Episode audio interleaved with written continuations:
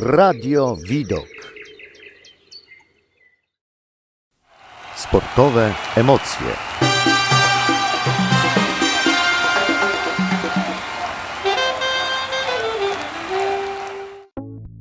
Był pełen życia, młodzieńczego wigoru, energii małolata. Nie umiał usiedzieć na miejscu, skakał po scenie, dużo gestykulował, mówił podniesionym głosem, miał długą, zmierzwioną brodę i blisko 70 lat na karku.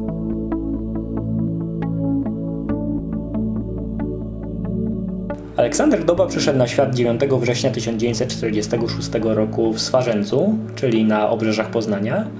I z tą miejscowością e, był związany przez całe dzieciństwo. Później studiował na Politechnice Poznańskiej, gdzie otrzymał tytuł inżyniera mechanika, a następnie w połowie lat 70. przeniósł się na Pomorze Zachodnie, do miejscowości Police i tam podjął pracę w zakładach chemicznych, dosyć znanych zresztą w całej Polsce. I to właśnie Policą przyniósł największą chwałę, jako wybitny sportowiec. Często się w ogóle zapomina, że Aleksander Doba był sportowcem wszechstronnie uzdolnionym. Wylatał wiele godzin na szybowcach, był również spadochroniarzem. No ale to oczywiście kajakarstwo przyniosło mu największą chlubę i pierwsze sukcesy w nim zaczął święcić już przeszło ponad 30 lat temu. Na przykład przepłynął różnymi rzekami w poprzek Polskę, z Przemyśla do Świnoujścia. Popłynął też od trójstyku niemiecko-czechosłowacko-polskiego Nysą Łużycką i Odrą aż do Morza Bałtyckiego. I jako pierwszy kajakarz w ogóle przepłynął Wisłę w pełnym jej biegu od samych początków aż po, aż po jej ujście. Później też przyszła kolej na podróż po Bałtyku samotną, a także podróż po jeziorze Bajkał. To było odpowiednio w latach 1999 i 2009, no ale potem doba przyszedł już samego siebie.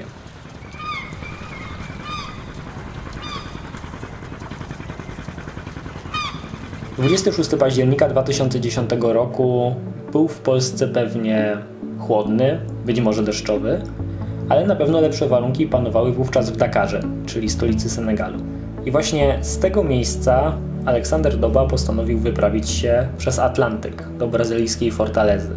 Trasa była obliczona w taki sposób, aby pokonać e, ocean w możliwie najwęższym miejscu, ale to nie znaczy, że była ona łatwa.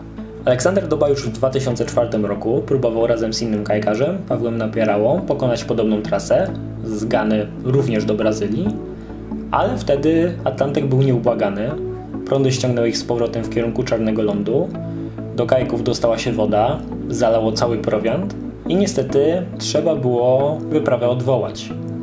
Tym razem jednak było inaczej. W 2010 roku Aleksander miał jeszcze więcej doświadczenia, był lepiej przygotowany, a na podbój Atlantyku wyruszył w specjalnie zaprojektowanej jednostce, która wyszła ze stoczni Andrzeja Armińskiego. Kajak miał kilka komór wypornościowych, a także był zabezpieczony przed sytuacją, w której znalazłby się dnem do góry. Było to praktycznie niemożliwe w tym przypadku. Dla Olka Doby najtrudniejsze w przygotowaniach było jednak przekonanie żony, którą pieszczotliwie nazywał Gabi, do tego, aby w ogóle pozwoliła mu wypłynąć w taką niebezpieczną podróż wśród bezmiaru wód. No ale ostatecznie udało się ją przekonać i Doba spędził na oceanie 99 dni. Ze względu na warunki e, kończył kurs nie w Fortalezie, jak planował, a w Acarau. Przebył wówczas 5394 km jako pierwszy człowiek przedostał się przez Atlantyk w kajaku napędzanym wyłącznie siłą mięśni. Przez te trzy miesiące samotnego płynięcia ani razu nie poczułem nudy. Nie miałem też poczucia osamotnienia. Codziennie wiosłowałem od 10 do 12 godzin. Obserwowałem niebo, ocean, stwory morskie. Wieczorem gwiazdozbiory. Za każdym razem, gdy widziałem spadające gwiazdy, myślałem życzenia. Trochę ich było. Rozmyślałem. Raz na jakiś czas łączyłem się z rodziną przez telefon satelitarny. Musiałem konserwować i naprawiać różne sprzęty na kajaku. Na przykład odsalarkę, by mieć na pokładzie słodką wodę. Cały czas miałem pełne ręce roboty. Mówił w 2013 roku w wywiadzie dla National Geographic, który prowadziła Julia Lachowicz. O pierwszej wyprawie transatlantyckiej powiedział później żartobliwie, że to była łatwizna, że poszedł na łatwiznę wybierając tak wąski fragment wód. Postanowił więc nieco podwyższyć sobie poprzeczkę i w kolejną wyprawę wybrał się już z pięknej Lizbony, stolicy Portugalii, na Florylę. Z mariny w popularnej lizbońskiej dzielnicy Belem wyruszył dokładnie 5 października 2013 roku. Jestem realistą i wiem, że gdyby coś mi się stało na środku oceanu, to pomoc nie nadeszłaby szybko. Dlatego gdy wypływam, to staram się mieć wszystkie życiowe sprawy uporządkowane. Żadnych długów, zobowiązań. Powiedział dla Dominika Szczepańskiego i Sport.pl Aleksander Doba. Choć podróż na Florydę była szczęśliwa, to zdarzyły się i tak groźne momenty. Podróżnik na przykład płynąc e, przez Morze Sargasowe przez miesiąc zmagał się z mocnymi wiatrami i to na obszarze Trójkąta Bermudzkiego. No i niestety w końcu uszkodzenie uległ ster i plany trzeba było nieco zmienić. Doba zboczył z kursu, by zawinąć na pewien czas na Bermudy. 370 km pokonał bez sprawnego steru, by w końcu znaleźć nieco odpoczynku i móc wykonać niezbędne naprawy. Przydały się wówczas jego zdolności inżynieryjne.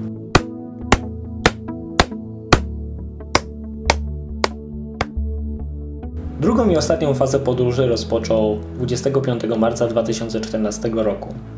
Jego kajak został zwodowany z żaglowca Spirit of Bermuda w pobliżu pozycji, którą wcześniej porzucił.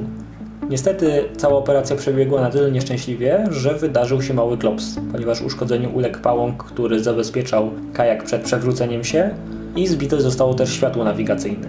Do New Smyrna Beach na Florydzie dotarł dokładnie 19 kwietnia. Ta niezwykle wymagająca trasa mierzyła w całości 12 427 km. Przyszedł czasu na wielkie zaszczyty, ale też i kolejne wielkie wyzwania.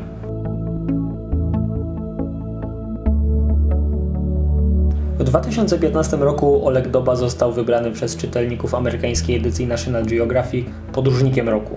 O kajakarzu z Polski dowiedział się wówczas cały świat, a blisko 70-letni Doba nie spoczął na laurach i zaczął planować kolejną wyprawę, tym razem z powrotem w zasadzie, z Ameryki do Europy.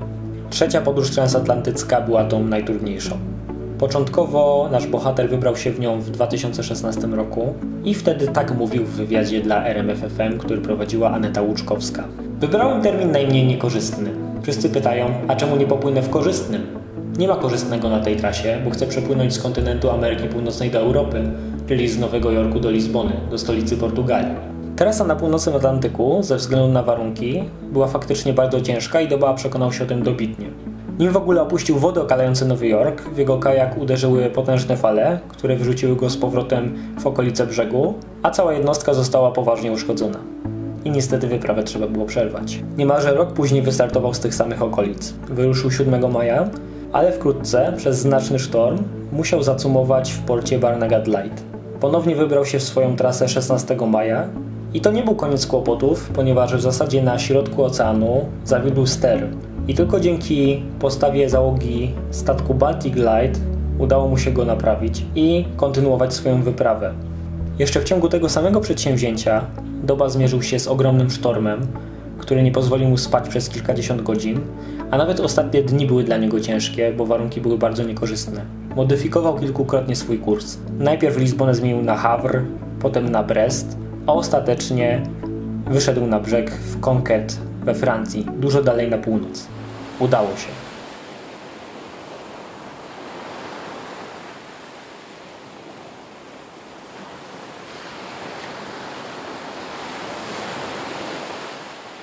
W marcu 2018 roku znalazł się na okładce The New York Times Magazine i polecam zobaczyć tę okładkę, to zdjęcie, ponieważ Aleksander Doba jest tam sportretowany z brodą krzaczastą, charakterystyczną, w prostym białym podkoszulku i patrzy on w jakiś punkt w oddali, gdzieś z boku i bije od niego jednocześnie siła i jednocześnie spokój i jakiś optymizm.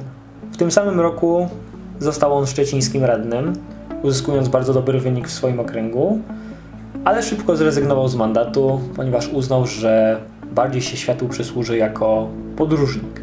22 lutego 2021 roku, czyli tak naprawdę kilkanaście dni temu, w wieku 74 lat zdobył szczyt Kilimandżaro, najwyższy szczyt Afryki, podkreślmy to, a przed zrobieniem pamiątkowego zdjęcia poprosił swoich przewodników o chwilę odpoczynku. Nagle zasłabł i już nie odzyskał przytomności. Zmarł śmiercią podróżnika. Tak napisali bliscy Olka na jego profilu FB. Tak faktycznie było.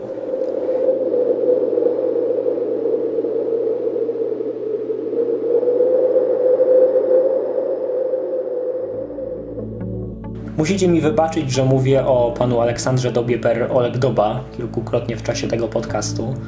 Nie znałem Aleksandra Doby osobiście, a tym bardziej nie byłem z nim na ty, ale na początku tej historii zamieściłem takie krótkie moje wspomnienie ze spotkania z Dobą na Woodstocku 2015 na Akademii Sztuk Przepięknych. I ten podróżnik zrobił na mnie wówczas niezwykłe wrażenie. Zaraził mnie swoją pasją, swoją energią, swoją pogodą ducha. I był przy tym jednocześnie człowiekiem, jak to się mówi, do rany przyłóż. Stąd tak naturalnie zacząłem zdrabniać jego imię. Bo dołączył do takiego mojego prywatnego grona starszych panów z zarostem, których szczerze podziwiam. Do Krawczyka, do Smolenia, do Papcia Chmiela. I jestem pewien, że nie tylko ja Aleksandra Dobę szczerze podziwiam, bo to jest postać tak nietuzinkowa, że z pewnością zasługuje na i pochwałę, i szacunek, i przede wszystkim na pamięć, na miejsce w podręcznikach, tak jak kiedyś zasłużył na nie wybitny nasz polski żeglarz e, Leonid Teliga, który opłynął całą planetę. Aleksander Doba zasługuje na bycie dla nas wielką inspiracją, to na pewno, niezależnie od tego, czym się zajmujemy. Sam mawiał, że lepiej żyć jeden dzień jak tygrys, niż 100 dni jako owca. I z tą myślą Was zostawiam. Tworząc ten podcast, korzystałem ze strony osobistej Aleksandra Doby, a także z serwisów RMF24, Interia, Onet, National Geographic, Wirtualna Polska, Focus, Sport.pl, ze strony magazynu Żagle oraz z materiału Dimano TV. Jako podkład muzyczny służył mi utwór Deliberate Toad Kevina MacLeoda. Dla Radia Widok Paweł Czechowski. Sportowe emocje.